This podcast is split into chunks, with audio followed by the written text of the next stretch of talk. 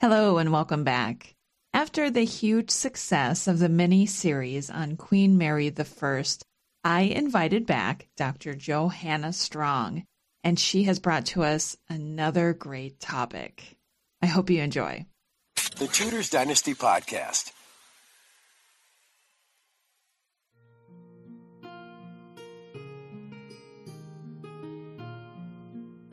Welcome back to the Tudors Dynasty podcast mini-series on queenship. I am your host, Dr. Johanna Strong, and in this series, we are traveling through time and around the world to learn more about global queenship. On the episode today, I am joined by Annie Joseph, who's going to tell us all about the Begums of Bhopal and queenship in India. She's completing a PhD at the Institute of English at the University of Kerala working on gender and sovereignty in colonial India. And she is a Charles Wallace Fellow. Her research works to retrieve and recover the history of women in power in colonial India, which makes her a perfect guest for our mini series on global queenship. So thank you so much for joining us today. I'm very excited for our conversation. Thank you so much, Dr. Strong, for inviting me over. Thank you. My pleasure. So I guess let's dive right in. Can you tell us a little bit about you and what your PhD project is? Um, as you have already mentioned, I'm currently pursuing my PhD at Institute of English, University of Kerala in India. So my PhD project uh, is an attempt to study of Bhopal, a group of four queens who ruled a Muslim principality in colonial India for four consecutive terms, that is a period spanning more than 100 years. I am looking at the modalities of self refashioning undertook by these queens to consolidate their position and power and their claim uh, to the throne of the Bhopal as the reigning begums of the Bhopal, that is, queens in their own right, not regents, not acting on anyone's behalf, but queens in their own right. And I'm more interested uh, in the strategies and policies employed by this Begums of Bhopal uh, to uh, to make this Begums of Bhopal happen and uh, uh, making uh, Bhopal the Begums. We call them Bhopal's Be- Begums Bhopal. It's not anyone else Bhopal. It's Begums Bhopal, and it is it is these aspects of how these women uh, appreciated their ability uh, to do is what makes uh, my PhD project. Yeah. I think it's it's always interesting. We were saying just before we hit record that it's it's wonderful to be putting kind of these these royal women and these powerful women back in that context that they don't just appear out of nowhere. Um, and so that's think a, a very exciting bit about your project is that context that's coming in. And so what got you interested in this this aspect of queenship and and female power and especially looking at the begums and at Nawab Sikandar Begum so uh, when I started my research on the Begums when I was uh, doing my MPhil back in the 2018, my initial plan was not to look at uh, because I wasn't aware of the discipline of queenship, and I should concede here that uh, uh, my con- my um, knowledge of queens in colonial India was limited to uh, queens who asserted themselves in the form of military aggressions, like Rani Lakshmi Bai, Begum Hazrat Mahal of who had been extensively studied both um, in uh, uh, scholarly discourses as well as they are they are extensively represented in popular uh, visual mediums. There are multiple movies about them, multiple novels about them, and but but then I wasn't aware of a different kind of queens who follow a different line of strategy to um, uh, to deal with uh, the overarching presence of British in colonial India or their their incursions into their sovereignty. Um, no, like emphasizing the aspect of queenship or queens as a political category. Uh, I never thought that uh, this emphasis or acknowledging that queens as a political category would usher in, in an altered reading of their lives. So my plan was to study not queenship per se, but how both colonial and nationalist discourses uh, conceptualized and represented women who were assertive and reacted against colonial incursions into their sovereignty. In uh, that is when I happened to read books like Lives of uh, Indian Princes, Barbara Ramusack's India's uh, Native Princess, where I happened to read about these Begums of Bhopal, and I was like, who are they? And I was like, why didn't I know them, know about them before? Why didn't I learn about them in my history classes? It was not just one Begum, it was four Begums in succession, rolling up Muslim principality for 100 years. And why were they erased out of uh, the mainstream history? And uh, that is when my fascination with this Begum started. It was just genuine bewilderment.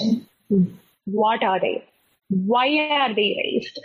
Um, I realized that the strategies used by the Begum, that is to creatively employ the colonial discourses to their advantages were unprecedented in uh, Indian uh, history. The fact that four female rulers ruled in succession dispels the stereotyped understanding of the queen's rule as unforeseen and a temporary arrangement. Still, they remained, you know, in oblivion what attracted me to the uh, Begums of Bhopal was not only the fact that they ruled a Muslim principality for 100 years, but the fateful oblivion to which they are relegated now.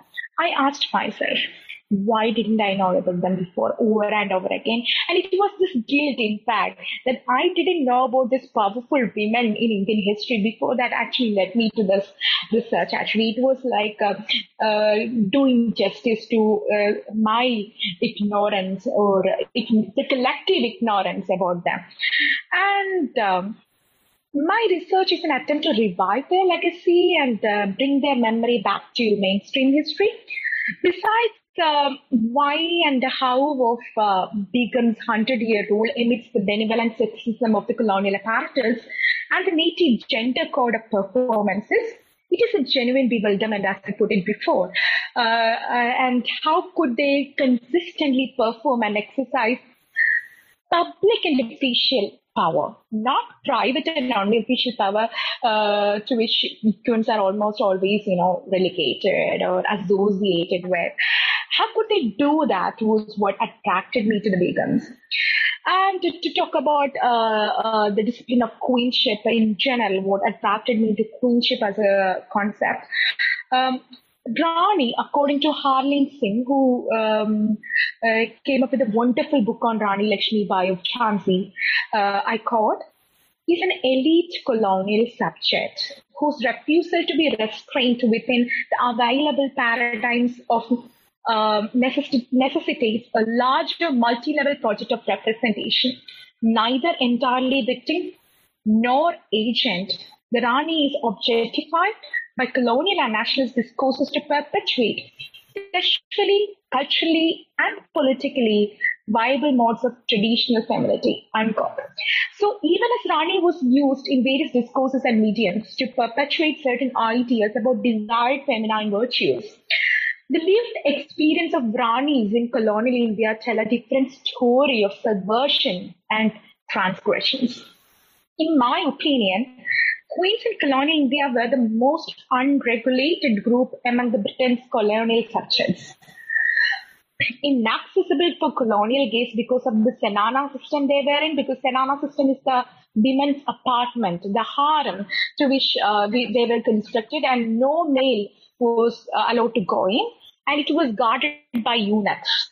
And uh, they also followed Purdah system, which means uh, they uh, wore a veil all through their life, uh, facilitating the fact that they can access the public.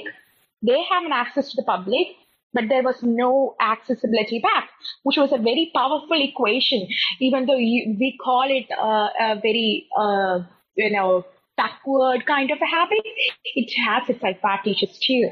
Yeah. So along with this inaccessibility to them, there was also this uh, facet of their intimate accessibility to their sovereign as mother, wife, and the doctor, which we can otherwise call as bedchamber politics.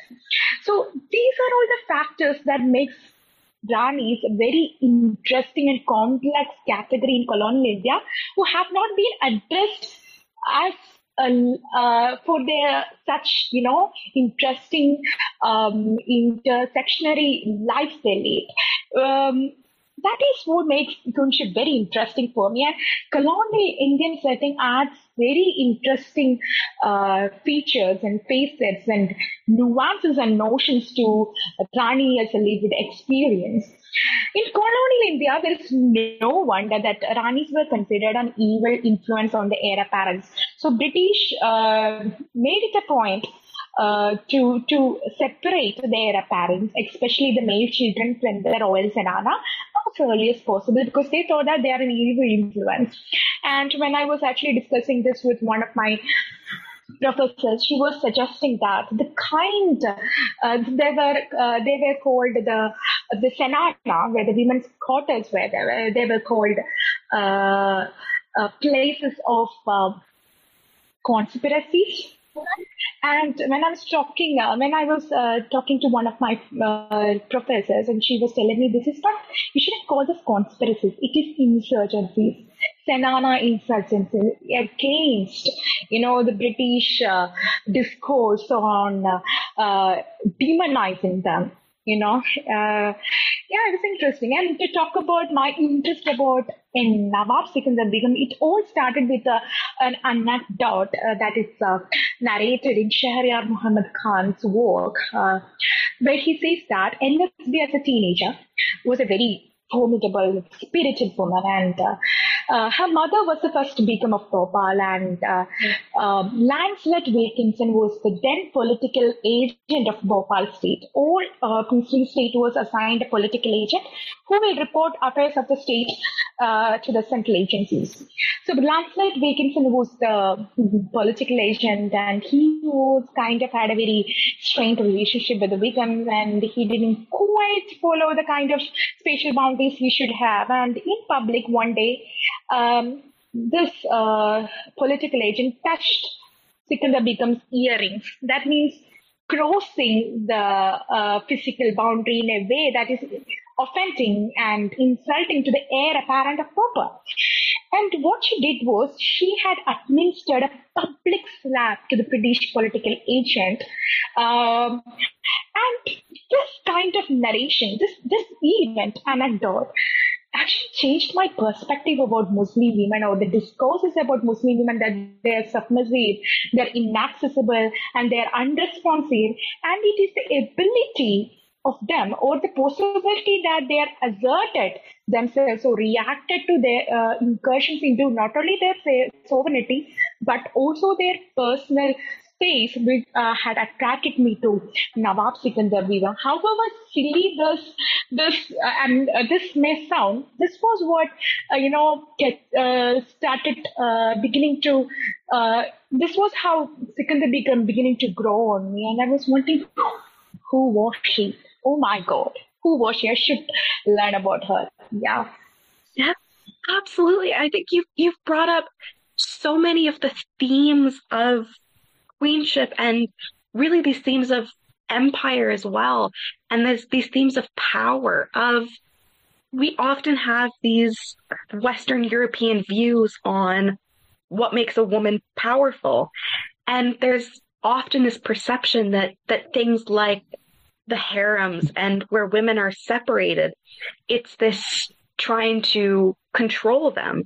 When in fact, as you say, women hold the power in that situation and how incredible just the, the imagery of the veil that they can see everything, but no one can see them.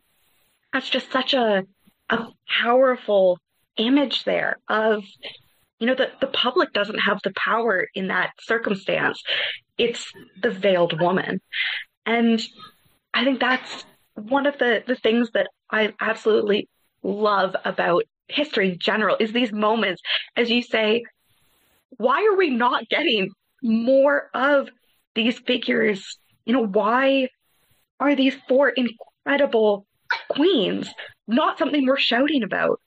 And just the the fact I think most women listening can relate. That moment when someone just gets a little too close and you just want to go like please back up. You are too close for comfort. And just like talk about an empowering moment. It's incredible. Like that's one of my new favorite history moments. No right i know right yeah so good. And so it's amazing how kind of these these one-off moments where we happen to read something or happen to hear something. And it puts us down this rabbit hole and this kind of different path than we thought we were going to take. But then it it grows into this incredible field of research. And i'm sure like me many of our listeners will not have heard of the Begums before this, or may have heard of but don't know tons. And so, can you give us kind of a, a, brief history now that we've kind of met them in their context? Who are the Begums and kind of why are they important? Um, and especially of Nawab Sikandar. Um, who is she? What what does she do? So uh, the Begums of Bhopal ruled from a period from 1890 to 1925, 100 years. And this period was of great significance to Indian history as well as colonial apparatus in India. So uh, this uh, Bhopal was not a very ancient kingdom or a state or something. It was a Mughal successor state. Uh, by which uh, what it means is that it is a state that was formed at the event of uh, the decline of Mughal power after the death of the great Mughal emperor Aurangzeb. So there was a, a, a decentralization happening. Uh, there was no uh, powerful Mughal ruler at the center. So all the Mughal governors and the mercenaries began to look for themselves and receive them, which they could build into a state. And that's how Bhopal came into being in the first decades of uh, the 18th century. So uh, its founder, Dost Muhammad Khan, was uh, a mercenary from Afghanistan. And when uh, he started forming a state of his own, getting something from this state, getting something from the other state, he was carving a state of his own. He asked his kingsmen to come down to Bhopal, which was a very fertile area, which is the Bhopal is, the is in central India. And it's at the crossroads of every important uh, empires and it's very important place actually. So he asked the people to come come here and uh, that started the Bhopal state and it was uh, it was uh, given legitimacy by the distant Mughal Empire by uh, Dost giving annual tributes to them.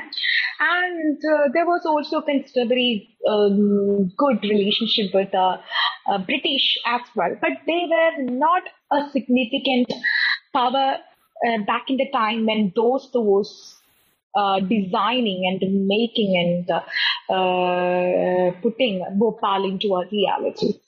So, well, if the state was formed by the grit and craftiness of Dost, it was sustained by astute policies of its queen consorts uh, to the Begums of Bhopal. One of the interesting feature of the uh, Bhopal state is that uh, it was consistently being uh, uh, ruled by, not ruled, consistently seen uh, female um, royal women, that's in the form of uh, sisters or uh, uh, queen consorts, calling shots or in the focal points of administration, which means that the Bhopali subjects, right from its inception, was not unfamiliar with the concept of women calling shots or women holding the power. It was just that they were not uh, quite familiar with the instance of women becoming sovereign Begums, so ruling in their own right. That is official in, in the capacity as official Begums. But it was the just coincidental tradition itself, I think, that uh, empowered uh, uh, generation after generation royal women in this dynasty, in the Bhopal dynasty, uh, to become uh, sovereign begums of Bhopal. So, uh, for instance, uh, uh, when you look at the history of the state, uh, as I told you before, it is it is this uh, uh, instance of women ruling or ruling on behalf of the ruling monarch. Dispels our idea about Muslim backwardness or backwardness of women in Muslim religion and society. And for me, what Bhopal, how Bhopal worked was it was kind of um, deconstructing all the stereotyped ideas I had about the Bhopal. So in um, 1890, mm, that's when the Begums of Bhopal's era started, an unfortunate event happened. It was the death of the young Nawab of Bhopal, who was uh, Sikandar Begum's father and the first Begum of Bhopal, Qudsiya Begum's husband. He was shot dead by uh, his uh, eight-year-old nephew, which was considered to be an uh, accident. Actually, it was like I don't know. Uh, there is still controversy. Still debates happening on whether it was orchestrated or whether it was an accident. Nevertheless, he was dead. Which, though unfortunately, led to 100 years of rule of the Begums. And if you ask me, why 100 years? It could have entered in 20 years of rule and it could have passed to any other male heirs. That is where the interesting thing all happened. Um, yeah, so Qudsiya Begum was a very formidable wife, uh, Begum, who, who on the day of her husband's funeral, as recorded in a couple of books, uh, came out of the veil, came out of Purdah, and addressed a collective of uh, ulema, which is a Muslim authority which gives legitimacy for a, a Muslim ruler to rule, and to the British uh, um, assembled there, uh, saying that the throne should pass to me. I should be the regent on behalf of my uh, minor doctor, Sikandar Begum, who was only one and a half years old back then. And uh, when you look back, I really don't know what she correctly, you know, said were back into convince these patriarchal people to let her have the throne. But uh, records say that she cited instances from uh, Islamic history where there were instances where women ruled, or uh, in the case of um, uh, the Prophet's doctor, Prophet's wife, Aisha, uh, and uh, even she cited the case of British queens ruling like Elizabeth. And it was where the the global queenship rituals come into play. You know, how the colonial empire began to, uh, the colonial discourse began to backfire on the British as well. You know, you have a queen. Why not be, I can, uh, I can become a queen, you know, yeah. It's a very interesting part. And somehow people were convinced and she was become, uh, she became the regent of Bhopal on behalf of her minor Dr. Sikandar Begum. And she ruled for uh, 17 years until 1837. In 1837, Sikandar was married to her cousin Jahangir Muhammad Khan, and the uh, pact was to uh, transfer the crown to uh, Nawab Sikandar Begum's husband upon her marriage. And um, then you see that it wasn't so feminist after all. It, we, you know, you see the familiar thing happening but, you know, uh, that is when uh, you have to put the spotlight on Nawab Sikandar Begum, who was very, very competent ruler and who knew that I am a better ruler than anybody that Bhopal can have. And she was a person who was constantly uh, trying to arrest power, and Jahangir was aware of this. Jahangir was not a very effective ruler. Though he didn't make much of a fuss, he was not a good ruler. So Sikandar Begum had a very difficult relationship. Of her husband, he tried to kill her. There was several bad uh, chapter as far as um, their marriage is concerned. But eventually he died, and that is her software something. She didn't assaulted him. She waited. She knew that with his lifestyle, he's going to die anyway. I'm going to get the throne anyway, and that is what make her a, you know, perfect queen, I would say. It was in the military aggression. Yes. And uh, she then convinced uh, that um, she had a doctor by then. And it was, uh, interestingly, for three generations, Bhopali Begums didn't have the ability to produce male heirs. Fortunately, we have the history of Begums of Bhopal. She again had a doctor, only a doctor. And she uh, asked the British uh, to make her the regent on behalf of uh, her son, Dr. Shah Jahan Begum, which the British agreed to, and then began uh, the golden era in uh, the history of Bhopal. And she was the most competent ruler Bhopal had ever seen, and the future ruler, future Begums had tried to mold a second Sikandar out of every single heir apparent they had. She was very uh, masculine. I don't know whether it's a good thing to say, as we have progressed along the lines of critical theories, we know that assuming a very masculine thing is not a very, uh, you know, praiseworthy thing. But then she exuded certain kinds of qualities that made the British, uh, uh, you know, speechless.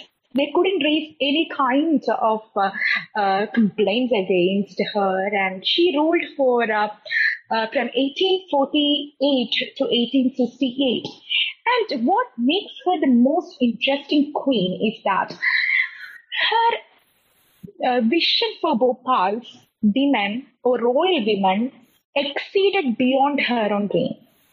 Okay, it wasn't just the uh, fact that she wanted to become the reigning monarch or she wanted to become the queen. She wanted women of her, the successive generation to Begum queens in their own right as well. It is this feminist tendency what makes Nawab Sikandar Begum the my favorite become among uh, the Begums of Bhopal. And she, uh, after hmm, becoming the regent, she first uh, uh, asked the British to make her life, give her lifelong regency, citing that after she was the heir apparent, since she is alive, it's not, it's not right for her doctor to take over her. And uh, also asked for uh, the introduction of the office of non-executive consort, which means that her husband, her doctor's husband, will never ever, you know, get the throne. It will be Shah Jahan herself who become the reigning queen. And after that, her own doctor, Sultan Jahan Begum. And it was this far-sighted, and it was again, uh, she uh, she uh, convinced British by using uh, presidents of Queen Victoria becoming uh, um, the queen. Why, if, as I mentioned before, if she can, why can't us? Yeah, and uh, she and she also made it a point to at times, you know. Mm, at times criticize even if subtly, even if very uh, uh, uh, in a soft manner, though, to to to uh, point out the double standards of British uh, colonial enterprise and their emancipation of women, their the policy of emancipation of women. And yeah, that's the, uh, and I know I'm taking a bit longer time than uh, to narrate this. Uh, yeah. So NSB came into power in 1844 and uh, she became queen in 1868. And one of the spectacular features of NSB is that she had started the tradition of history writing or life writing uh, in the uh, in Bhopal dynasty, and she knew that it was important. Otherwise, everyone will conveniently ignore them or uh, um, forget them. And it was she who started this tradition, and it was this tradition that was religiously uh, followed by her two successors, Shah Jahan Begum and Sultan Jahan Begum.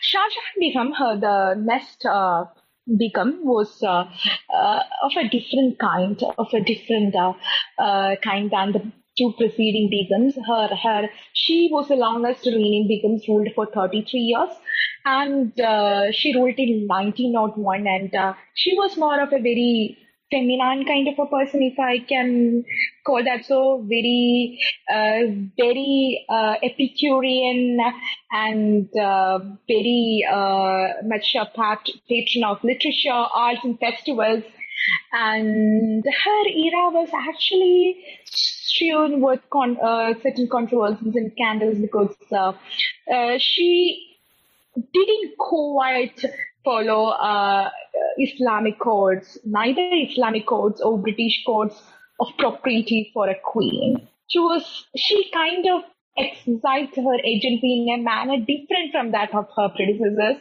I think that comes from the kind of uh, uh, liberty, kind of uh, uh privileged position into which uh, both the preceding Begums have put her. Now she has the ability to to uh, live in a manner that she likes. The other Begums had to kind of continuously be cautious of how they are carrying themselves because uh, they had this immense task of normalizing and legitimizing women's role.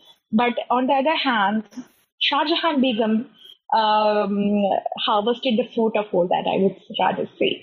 And the third Begum, Sultan Jahan Begum, was last reigning Begum of Bhopal, and she was a very progressive woman. Uh, um, all of the Begums uh, patronized uh, patrons of colonial modern uh, projects like uh, secular infrastructures like hospitals, colleges, uh, railway, transport systems. So was now Sultan Jahan Begum.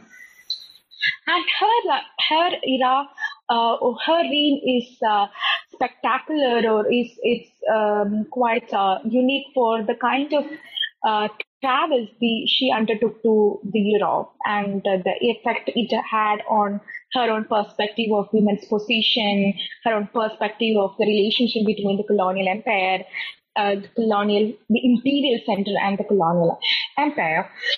And yes, and the last thing she did was to secure um, succession or uh, uh, the throne of Bhopal to her last, uh, her youngest uh, son, uh, in the presence of her uh, eldest son's son. And two eldest elder sons were already passed away, so she wanted to secure the throne for herself. And for that, she traveled all the way to Britain to convince uh, King George uh, that, okay, we want to uh, get this done. And on surpassing uh, the protocol that uh, the viceroy in uh, India has already ruled against her wishes, but she took the long journey to England to prove the uh, to prove a point that she is still calling shots.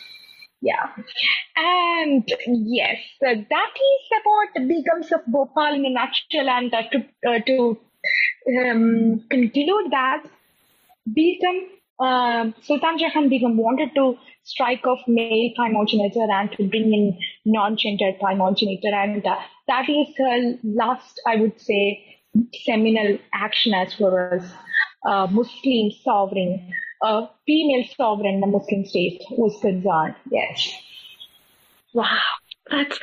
I mean, what a history that there's so much happening, and yet why why is this not kind of front and center um, and it's it's amazing to see kind of the the similarities with kind of queenship that our listeners might be more familiar with of this idea that you have to legitimize your place on the throne in a sense. And so you've you've talked a little bit about kind of pulling in these precedents and and then being able to say, you know, well, my family's already done it, or this other person's already done it, so why can't I? And so just wondering if you could maybe say a few more words on how the Begums really legitimize their place and legitimize their power. So, uh, legitimizing uh, their rule was crucial to their reign because they were Muslim rulers in a Muslim principality with no such history of precedence. So it was important for them uh, uh to uh, convince not only their subjects or uh, ulema, the Islamic ulema, but also the British of their legitimacy to rule.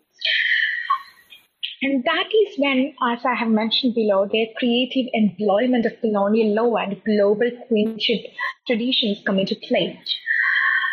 Um, so, as I have already mentioned, Nawab Sikandar Begum has used very creatively colonial law. The, the, the terms in the treaties to to uh, shift the wind in her direction, uh, like saying that uh, since she is the heir apparent, as long as she is alive, she remains the heir apparent. And she kind of pointed out the loopholes in the colonial law and uh, you know uh, brought it against them. And the british was speechless. And it was the first time in history that british had to actually change a public the decision that they made in public and it was such a, an important event in the history of uh, you know uh, uh, women's uh, women's history in colonial India or history of uh, Indian princes in uh, colonial India, so to speak. But I don't know. maybe it is the fact that uh, an emerging Hindu nationalism We didn't want to kind of talk more about the agency of a Muslim woman, uh, that we conveniently ignored them, or it can also be a concerted effort on the part of the uh, later nationalist movement to actually picture Indian princes as uh, um, an anachronism from the past who were just uh, very submissive, uh, active when uh, the colonial colonialism happened. So the other methods uh, being showing competency as a ruler. ruler. So the other method for uh, the British uh, regularly inspected the competency of uh, Indian princes, and it was a you cannot really call them in, in the current sense of the term if you call them princes they were not all free they had to constantly you know uh, uh, show their british masters that they have uh, the ability to remain on power and uh, they are doing whatever in their power to improve the situation of their subjects. And that was done through exposing what competency meant in colonial era, that is supporting uh, modernity projects like infrastructural uh, activities like uh, hospitals, education, and all kinds of things uh, importing science and uh, technology and all kinds of things they thought was modern. And the other method in which uh, the Begums showed their competency and and uh, not competency per se, but tried to legitimize their power was through uh, showing public piety towards Islamic creeds the fact that they are living uh, in an era where uh, the British is the overarching power doesn't mean that they can completely ignore where their divine power to rule comes from. It is from Allah. And they have to constantly uh, convince the ulema that they are devout Muslims. And that is when very interesting things about uh, Begums of Bhopal happened. They have uh, Nawab Sikandar Begum is the first ever Muslim ruler to visit uh, Mecca, to go on a pilgrimage to Mecca. At that point in time, uh, visiting Mecca was a very dangerous thing. It took time, first of all. And secondly, there were so many uh, plagues and pestilences happening, and the chances of the ruler getting back to their principality safe and sound to rule was uh, very minimal. So, no ruler, Muslim ruler, right from Akbar the Great to that of Aurangzeb never visited Mecca, did a pilgrimage. It was the prerogative of the royal women um, to do that. So, but when Sikandar undertook this journey, it was not as a royal woman from a Muslim royal household. It was as a sovereign Begum of Bhopal. And she was risking it all to, to, to visit the Mecca. And that was a response to her to her um, Islamic subjects because it was very it was a very uh, planned event because she supported the British in 1857 revolution, the first war of independence, which was considered a Mohammedan conspiracy by the British. You know, it, the titular head was the Bahadur Shah, and uh, even her mother and all the uh, Islamic uh, clerks and uh, Maulavis all wanted her to support the Mughal cause and uh, uh, not give any kind of support to uh, the British. but uh, she was quite a visionary. She was, she supported the British, and of course, the British was the one who came out victorious. But then, since the British came out victorious, she, she then had uh, the uh, duty to show her obedience to uh, the Islamic creed, to her religion, saying that she is not an infidel. And that is why she uh, she uh, went to the extra mile to do all this. She even went to the extreme of visiting a Juma masjid in Delhi, which was converted to a stable by the British to insult, uh, uh, uh, to, to give punishment to the idea that it was a Mohammedan conspiracy. After uh, everything, you know, uh, was subsided, she went to the Juma masjid. She herself cleaned the clothes and opened the uh, mosque again for worship. And this was her strategy, I would rather say, rather than her devout nature, because she was a very strategic, very, very, very clever ruler who knew how to play both the religious card and the card as the imperial subject. Yes. Um, and yeah, I think um, the immense task of uh, legitimization fell on uh, Begum, the first Begum, and Nawab Sikandar Begum. Uh, as it is evident, uh, it was they, it was in fact Nawab Sikandar Begum with her far-sightedness of installing two future generations also as sovereign begums in their own right, which uh, made the Begums of Bhopal a possibility. Otherwise, these two queens would have been relegated as, uh, you know, some temporary, uh, uh, temporary unforeseen thing that happened, and we could have easily glozed over them. We could have easily overlooked them. It was Nawab Sikandar Begum with her uh, father. She had she thought that it should be made into a law. The succession should be, you know, should be concrete and should be written on a, a paper that okay, this uh, uh, throne will pass to Shah Jahan, her doctor, and then to uh, her grand doctor Sultan Jahan Begum. And I think it was uh, when you think about how they legitimize their role, it's all very fascinating. It's there's more to it, but it's just uh, the you know uh, they are they are legitimize in a nutshell. Yeah. Yeah, it's it's incredible to see I think this this really brings us nicely to the the next thing I wanted to ask is these ideas of piety and the laws and the really outward appearance of power is something that is very similar, I think, between European queens and the begums that, that you've talked about so far. And so I think our, our listeners might be more familiar with these ideas of, of Western European queenship. And so we've seen some of the similarities, I think, but what are some of the maybe big similarities and, and differences between, we'll say, European queenship and India and the, the Begums? Well, I will first start with the similarities. Uh, Indian queenship, as in European queenship, although at times performed corporate monarchy, uh, the hierarchy existed between the genders, that is, between the king and the queen, was quite pronounced throughout its history, as in Europe.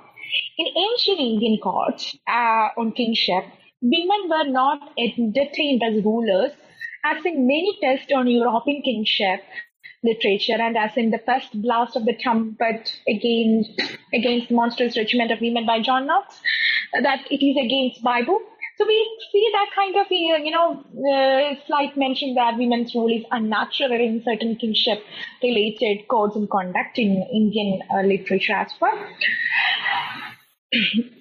Nevertheless, various Indian kingdoms saw the rule of uh, uh, queens at various points in time, as in Europe. It was not a you know rare thing; it happened. And as you mentioned, uh, public piety, pilgrimages, and patronages of religious institutions was very much part of the Indian queenship ritual and an official nature of uh, Queen's power was uh, a similarity I found I can I find between European queenship and Indian queenship, and and of course using marriage as a is, as a feature that you find in both the cases. But come to the difference is what makes, I think, Indian queenship quite interesting. Uh, the first major difference is the uh, diversity of uh, Indian queenship rituals because there were so many religions, so many religious practices, so many cultures that went into making different kind of queenship rituals in different states. If I'm taking mm, colonial India as a case in point, there are 564 princely states. 564 princely states uh, uh, in colonial India. And these 564 princely states may have uh, some kind of uh, similar uniform uniform co- codes as in the you know many of them were Rajput states which uh, may had a similar queenship rituals. Many of them were Maratha states which may have a similar code of conduct. Many of them were uh, states from down south which had a very interesting uh, ritual. And the overarching um, connection overarching factor that connects all these states were the British paramountcy. And even though the British paramountcy was trying to homogenize queenship rituals, just like they were trying to homogenize religion, it was the British who brought in uh, the idea of Hinduism as we see it today, actually, through their census uh, the gender codes. They've tried to kind of make sense of what India is through uh, homogenizing gender along the lines of the British conceptions of gender. So was there, uh, they were trying to homogenize uh, queenship rituals too, because it was varied across uh, Indian subcontinent. For instance, if you, I, uh, if you, I don't know whether you have heard of this, uh, Travancore, if, if India was still under the colonial um, princely rule, I would have been a subject of the Travancore king. Travancore is a state, uh, is a colonial princely state, and Travancore and the states in Kerala, where I'm coming from, followed matrilineal succession, which meant the family of the king constituted not of his wife, but of the king passed from the king to the king's sister's um, sons. In the absence of a male heir, uh, the king's sister herself became uh, the sovereign uh, queen of the state, and there were no problem with that. And when the British came, they found it quite conflicting. How can women become sovereign queens in their own right? It must be really, really, there might be some kind of problem with them. And uh, when uh, in uh, during the uh, eve of colonial rule, uh, the Travancore queens, who otherwise should have considered regnant queens, were only given the position of regnant queens. Um, sorry, regent queens. They were demoted to the position of uh, regency. And this kind of colonial interventions can be found across 564 princely states in different manner. But what again attracts me to Begums of Bhopal where in such uh, kingdoms where there was strong tradition and precedence of women becoming queens and the British altered it uh, topsy-turvy, you know, turned it topsy-turvy. Here is a, here are a group of four begums enjoying all the benefits of being sovereign Begums of Bhopal. Yeah, so uh, that is one difference. That is this uh, incursions from a colonial power in a manner which was unprecedented in European queenship history, as well as the diversity that forms Indian queenship. We don't have an Indian, you cannot call someone an Indian queen. It should go into details. You should call her either, either a Rajput queen or Maratha queen or a Travancore queen. You have to go into a detail, right? Otherwise, she is incomplete. And uh, the second uh, uh, difference is uh, the possibility of interreligious marriages, which I think was absent in European culture. It, has to be Christian, right? Uh, here, yeah, if uh, national, international uh, marriages were allowed, but interreligious were never allowed, I assume. And um, interreligious marriages were um, conducted uh, to form alliances or consolidate alliances right from uh, uh, Akbar the Great. Uh, to that of Dost Muhammad Khan, the founder of Bhopal state. Um, one of the wives of Dost Muhammad Khan was a Rajput uh, girl. Rajput is a noble family, Hindu noble family. Uh, and uh, her name was Fateh Bibi. And she was the most uh, important figure in the formation of Bhopal state. She was very important. She was the beloved wife and principal wife of Dost Muhammad Khan. And it was after her the ensign of the Bhopal state is named, Fateh Nishan. So that kind of a, a possibility was there where, you know, uh, people married into different religions and uh, uh, that kind of also ensured a kind of harmony between religions. Seeing a Hindu queen most often um, Muslim uh, states were formed amidst a Hindu population.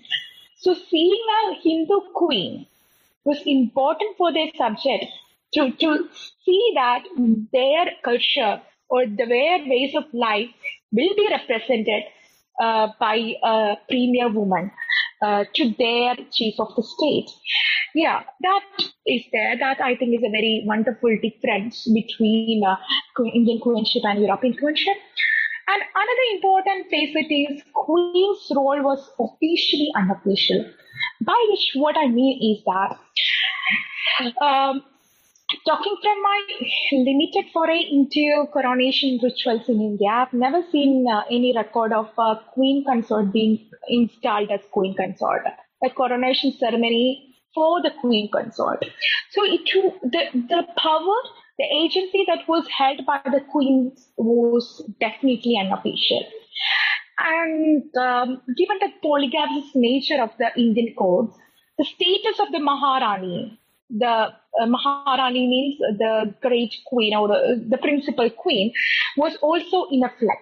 Um, unlike in Europe, where there was only installed queen for the realm. In India, there were Maharani, senior Ranis, junior Ranis, and even the concubines uh, stood a chance to becoming the premier woman of the realm. Maharani status can be dependent on either her, uh, her ability to keep the dynasty a male heir, or in the presence of many Ranis and many male heirs, the favorite Rani's child became the heir. So the Maharani, the, the, the, very position of Maharani was a very, very insecure, insecure position, so to speak, unlike that in European queenship. And there was obviously the Sanana and Pardasan, as I mentioned below, mentioned uh, before, and then there is this uh, um, very famous uh, custom infamous, uh, in, uh, if I may, sati, uh, which was widow immolation. That is, once her husband dies, she was supposed to self-immolate in the funeral pyre of her husband, which I'm definitely, I'm quite positive was not there in Europe. So I think these are some points of difference between Indian queenship and European queenship. Yes. Yeah, and it's as you say, it's it's amazing to see how very independently we get these these women using kind of the same sorts of power and seeing those similarities that, that grow as a result of the position. But then these big differences because kind of what, what we now would call India is not what they would recognize and that it's such a, a different context. And so obviously power has to reflect that context. And as you were saying about kind of the, the inter-religious marriages, I was thinking, yeah, the, the big thing, especially in England, is the, the quote unquote horror of a Protestant monarch marrying a Catholic. But they're still both Christian, as you say. And so this, this idea of an English monarch marrying a Muslim or marrying a Hindu is just kind of completely unthought of.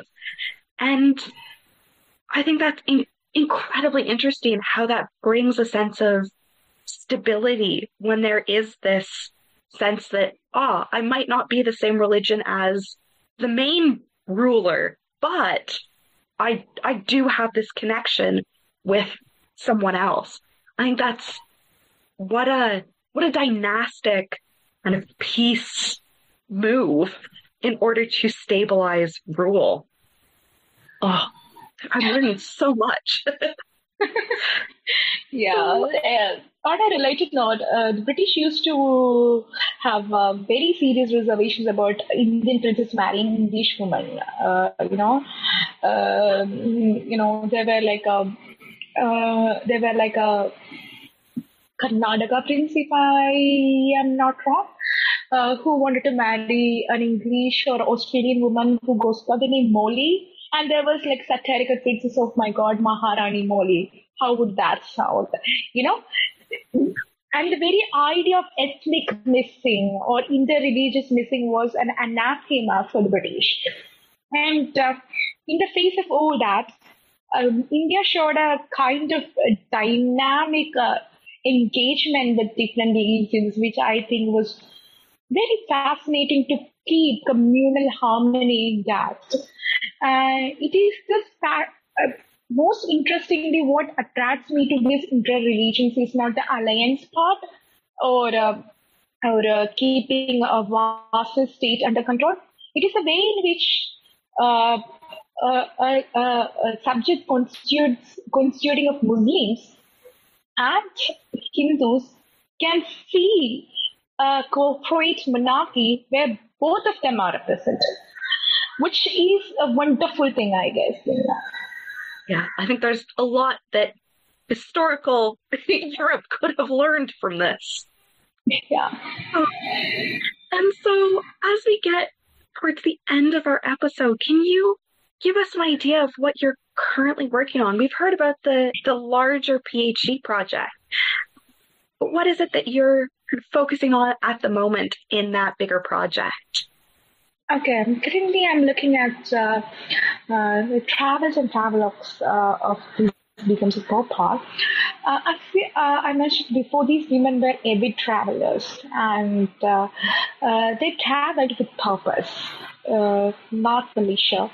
And the colonial uh, era was a period where travel for leisure was also a thing in vogue. And you see many such accounts of the Maharanis traveling and how they find freedom in the foreign land. You know, they feel free to come out of their purdah and no one is staring at them. And back in Bombay at the shipyard, they again come back in Purdah.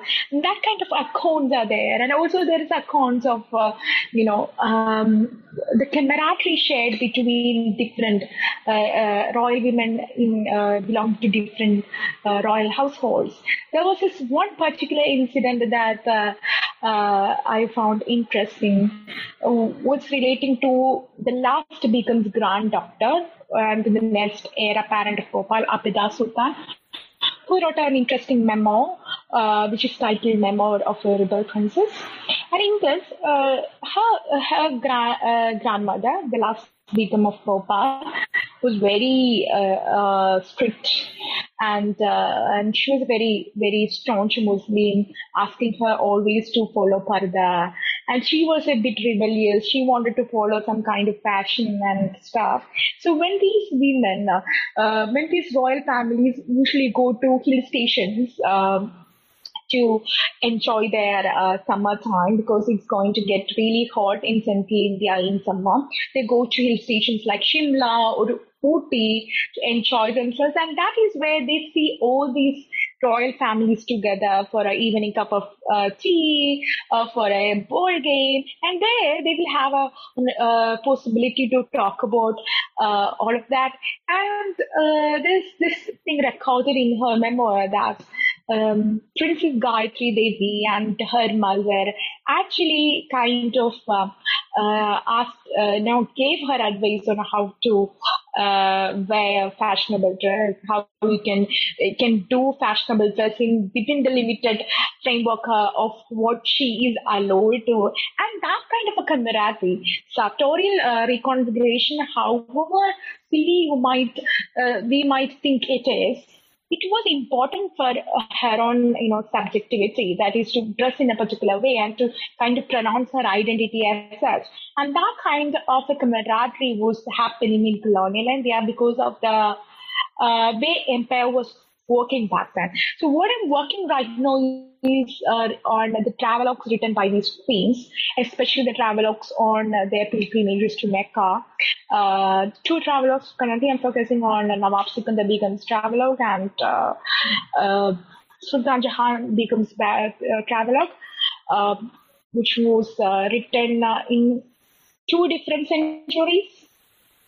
one in 19th century and other in 20th century the way in which these both Begums um, uh, uh, expose or express a different kind of devotion to Islamic religion, the intentions behind their travels, the way in which they record uh, their experience of the pilgrimage.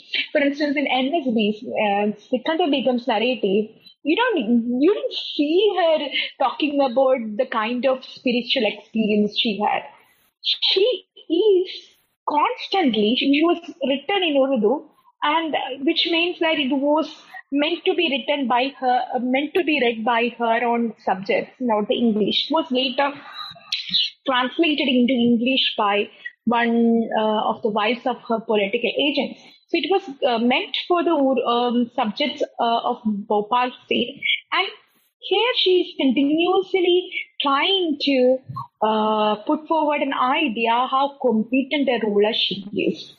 And she is kind of saying that, okay, Mecca uh, is very unsafe. They don't have good drainage system. They don't have this infrastructure, that infrastructure. And she's constantly comparing the Mecca, the holy city, to her own state where her mother and herself is uh, doing all kinds of work to improve the living condition of her subject. And uh, it is this interesting facet where she herself becomes uh, the representative of the colonial apparatus, the imperial government, as well as uh, she um, uh, writes in a manner to uh, to kind of you know assure her subjects that I, I have made a good decision to stick with the British. We are we are far off than uh, a region without the British control. We are we are advancing, and uh, I am a good ruler to you. And it is this kind of you know phases that I'm exploring right now, and it's very interesting. Gosh, that sounds that sounds like more in a sense. I I'm so excited to kind of see the finished product here and just this idea of kind of those comparisons between what am I used to and what's happening somewhere else? And these these comparisons that they're making in these travelogues of, you know, what am I seeing? What am I hearing? What am I learning? Just what a an intimate view into their personal experiences. That's incredible. Thank you. And I guess that that brings us to this idea of perspectives and this idea of kind of how each of us looks at the world around us and how we understand it. And so the question that I've been kind of asking all of my guests so far is how does your own position, your own perspective influence your interest in history and your understanding of history and queenship. And so, how does your identity as uh, a, a female scholar and an Indian female scholar, how does that kind of dictate or influence how you've approached what you do? That's a very interesting question because, uh, first of all, I'll answer my uh, uh, position as an Indian scholar. So when I attended conferences and presented papers, one of the first questions I was asked uh, from Indian scholars and um, researchers were, why study about queens in an, in an era where they're no longer relevant? Unlike in England or in parts of Europe or even in parts of Asia, the monarchy still hold at least symbolic or nominal role, India has severed its relationship with uh, its princely past in the mid 20th century. In fact, the discourses that uh, the Princess of India is a vestige from the past was very much there since the first decade of the 20th century.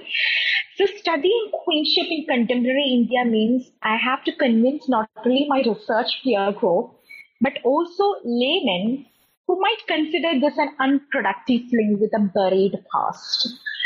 For some, it is the democratic turn India took makes the study of queenship irrelevant. But for me, it is the most relevant reason why I should continue to study about the queens because there has been a concerted effort to erase the political capital the princess had and popularize a narrative of the decadent princes. It was only when you could actually convince uh, the subject that your king is no more relevant or no more uh, good for your progress, that they could successfully transition into a democracy uh, in 1947. And it takes concerted effort to erase their legacy. And that's what we find in the uh, oblivion to which Begum Bhopal is now relegated. So my reason for studying uh, as an Indian scholar is it's, it's present as well. It's, a democratic political institution that we are following right now as well. Um, as an Indian scholar, uh, I acknowledge the benefits of democratic institution uh, India has right now and its benefits on Indian citizens. But I'm also critically aware of India's royal past, the many subversions orchestrated by its princes, and the lasting legacy conveniently ignored by uh, the present discourses. So it is uh, my answer to the first part of the question, that is uh, my position as an Indian scholar. Now comes the next part. How do I approach queenship studies as a female scholar? My interest in queenship studies is not limited to the past, but how women in power continues to be represented in popular discourses and to trace its origin and continuity from its colonial past. As I mentioned uh, before, uh, matrilineal succession was uh, the thing in, in Travancore state. But when it came to later Malayalam movies, uh, when you actually represent uh, uh, queens, kings and queens, they are represented in the normative heterosexual settings where queen is the wife of the king and not the sister of the king. It is such kind of representation which actually has a colonial backing because colonial colonial power had a very important say in making that so. So it is that kind of continuities and origin that I want to tra- trace uh, as a female scholar doing uh, queenship studies in India. And I'm keen to understand how convenient erasure of powerful women from mainstream discourses continues to serve narrow nationalism, patriarchal conceptualization of new Indian women, and the discursive possibilities of castigating women from certain communities as backward and need needs reform and rescue. As a female scholar from India, I want to unveil a rich history where women exercised considerable power both within and outside royal households, problematizing both colonial and nationalist discourses on women's restricted and deplorable position in Indian society. For long uh, post-colonial studies uh, or studies on gender and coloniality focused only on common women, reform movements, social evil, events, and the ensuing um, colonial legislation. I think it's high time we focus uh, our attention back on uh, elite women subjects who who kind of navigated the colonial era in a way that's very praiseworthy. Uh, we have books like Manu Pillai's Ivory Thrones and False Allies, and there is a, a recent surge in interest in uh, colonial India queens, which is very uh, reassuring, but still there are uh, much more work to be done in that respect. And um, as I mentioned below, um, we have concentrated, uh, we have con- uh, invested so much of our scholarly energy on uh, various queens in colonial India. And I think it's high time we have to also focus on uh, uh, the diplomatic resistance uh, some of these queens exhibited, successfully exhibited, and um, made their state survive way to 1947. That's still Indian independence. independence. Yeah, and just this idea that even in in countries that no longer have monarchy, monarchy is one of the oldest institutions. And so can we really understand kind of 2023 if we don't understand what's come before? And can we really understand kind of this shift away from monarchy if we don't understand why monarchy is so important? And as as you say, this this idea that you know we have to understand that, and we have to understand that women have power, that that women are you know 50% of the population but are not necessarily 50% of the history. And so how how do we sometimes tease them out but often it's how do we just say they're already there we're just not talking about it and just the the significance of understanding you know what are our expectations today and how is that affecting what we expect to see historically. That's there's just so many points there of how complex history is uh, and how complex gender is Yes, yes. It, there's more to what we see today. There's more to what we see in history textbooks today. And uh, it is this the layered nature of history that that's what makes it more interesting, more uh, complex, and uh, enlightening as well. Absolutely. I could not agree more. and so the the final thing I, I think we've touched on it and we've alluded to it, but we maybe haven't addressed it kind of head on. Is we've just had an episode uh, talking about Queen Victoria and empire, so looking at that from the, the British perspective, and so as I say, we've we've touched on it. Can you talk a little bit more about these politics of colonial queenship and these interactions of of especially I think the the Begums, but of that that relationship with Britain and that relationship with Islam and these this relationship with kind of other big powers. To begin with, I would say um, Begums of Bhopal's relationship with the colonial power, with the empire, so to speak, was symbiotic. It was very mutual, you know. So uh, the diplomatic relations that they have cultivated all throughout their hundred years reign uh, uh, was um, a mutual alliance where both the parties benefited in a way that is very, you know, constructive for them both of the parties. Uh, to explain that a little bit more, it would be the princes uh, were uh, entrusted with the task of endorsing the civilizing mission. Britain's presence had to be constantly validated by its own uh, colonial subjects, and there were no there were no better candidates than Indian princes to do that.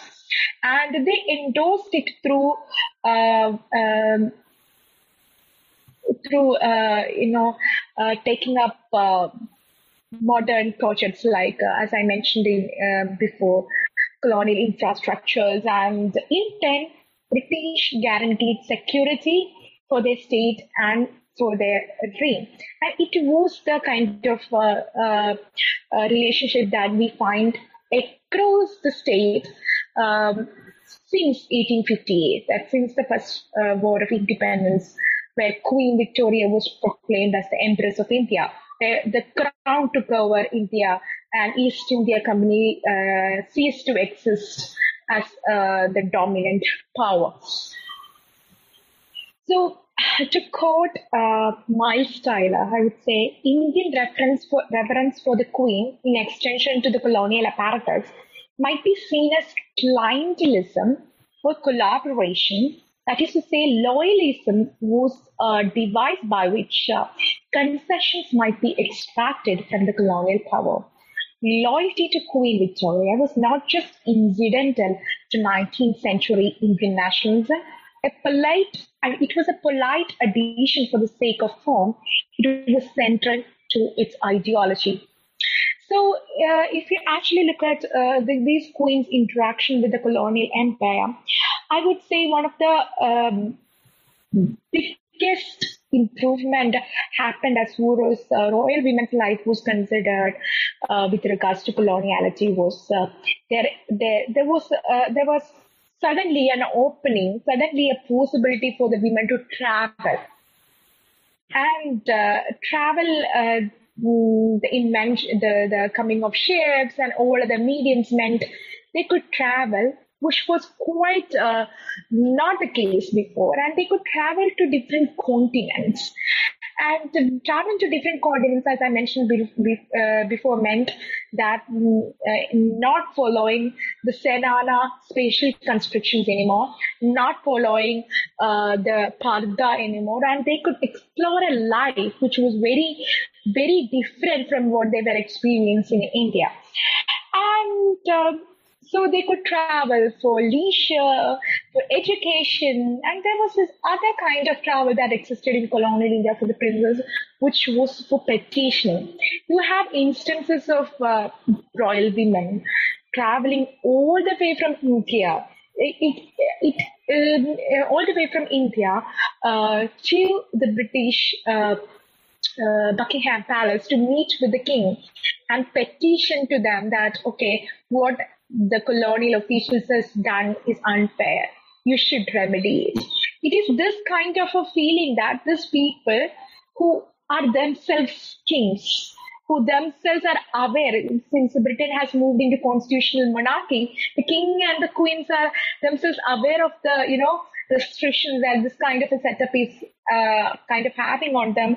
And it is this kind of uh, uh, imperial citizenship which uh, ensured a kind of uh, communication, a conversation with a British counterpart, however superior they might be in protocol, is what uh, makes the interactions of these Begums of Bhopal with the empire a bit more nuanced and interesting. And this ability to have uh, uh, uh precedent cited, maybe some rule revoked, uh, by traveling directly to the imperial center and saying that it is your king who says this, so you have to follow that. And um, yes, that is one aspect.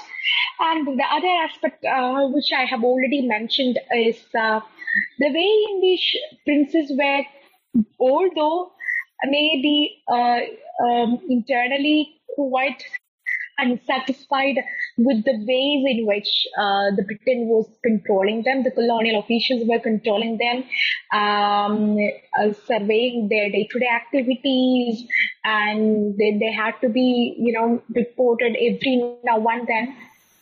Uh, I think there was this pride uh, which was uh, there in among the princes that they are imperial subjects and they are part of a bigger project that's happening. That's, that might be the science and technology that they're bringing in, uh, the power that their uh, imperial center is becoming. And this, this is exactly what you can see in Nawab Sikander Begum's uh, uh, description of uh, how she was uh, was seeing, you know, Mecca, which is a holy place for Muslims, and it shouldn't be disparaged like she did. But she, there was not a what I can see from those uh, uh, that narrative is that she is not there as a Muslim. She was there as an imperial subject. Uh, you know, judging uh, uh, Mecca on behalf of her colonial masters and saying that if he could actually, if the Sultan of Turkey could actually give me this much amount of money, or if you allow me, I can send my uh, son-in-law and my doctor to actually bring in a good governance over this place. And this kind of uh, thinking doesn't come along from uh, the fact that she's a competent ruler. It comes from the fact that she is a competent ruler under the British paramountcy and the security that it gives her. And this is kind of uh, the engagements that we can see there. Even though these engagements might sound a bit yielding and uh, um, uh, you know psychophantic in nature, at times when the colonial powers were uh, too much to bear, uh, if I can put it so, uh, these Begums had their own way to uh, kind of you know react to them. They were not always like uh, uh, accepting whatever the British said. For instance, when it comes to uh, Sultan Jahan Begum, she was a staunch Muslim, as I said before. So when the Khilafat, uh, Khilafat movement came in, which was uh, uh, she stood with Turk, the Ottoman Sultan, and not with the British. And it was her understanding that basically I'm a Muslim ruler, a Muslim believer, and now and and my position as uh, uh, imperial subject is secondary or tertiary is what we can see in all the begums when it comes to certain matters that is crucial to their own existence and belief. Uh, so I think uh, their um, interaction with empire was uh, uh, as complex as their lives, as their uh, layered history. Yeah. Yeah, I think you've you've said this so perfectly. This idea that it's not just what Britain is telling to its colony at this point.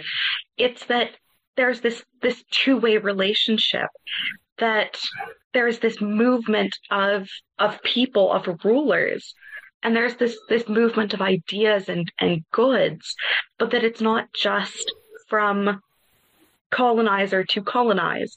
It's it's a two way system in a sense, and that the the Begums are saying, you know, we we don't like this, but we are going to use this to our advantage, and just the the incredible complexity there. Um, this has made me want to learn even more, um, having had this conversation. So I want to say Thank you so much for joining me. It's been an absolutely incredible conversation. Um, and I hope that listeners have learned even half of what I have picked up. Um, and just your enthusiasm is honestly infectious. it's, it's so, so exciting. So thank you so much. Thank you so much, Dr. Strong, for having me because it was absolute pleasure to talk about the Begums. Uh, uh, because most of us research scholars, you know, we used to write on and on, and we never really speak about them in a way which is non-academic, so to speak, in a conversation manner. And it's absolutely exhilarating and uh, uh, would say it was exciting to actually talk about who uh, who these Begums were, and I'm happy that you enjoyed the conversation. Yes, absolutely. So thank you for joining us, and thank you to our listeners um, for being part of this wonderful conversation. So we are heading in our next episode. We are heading to Asia, we're heading up to what is now Japan and Korea to talk about empresses and queens consort. So thank you again to Annie Joseph for today, um, and we will have you all back on the episode very soon.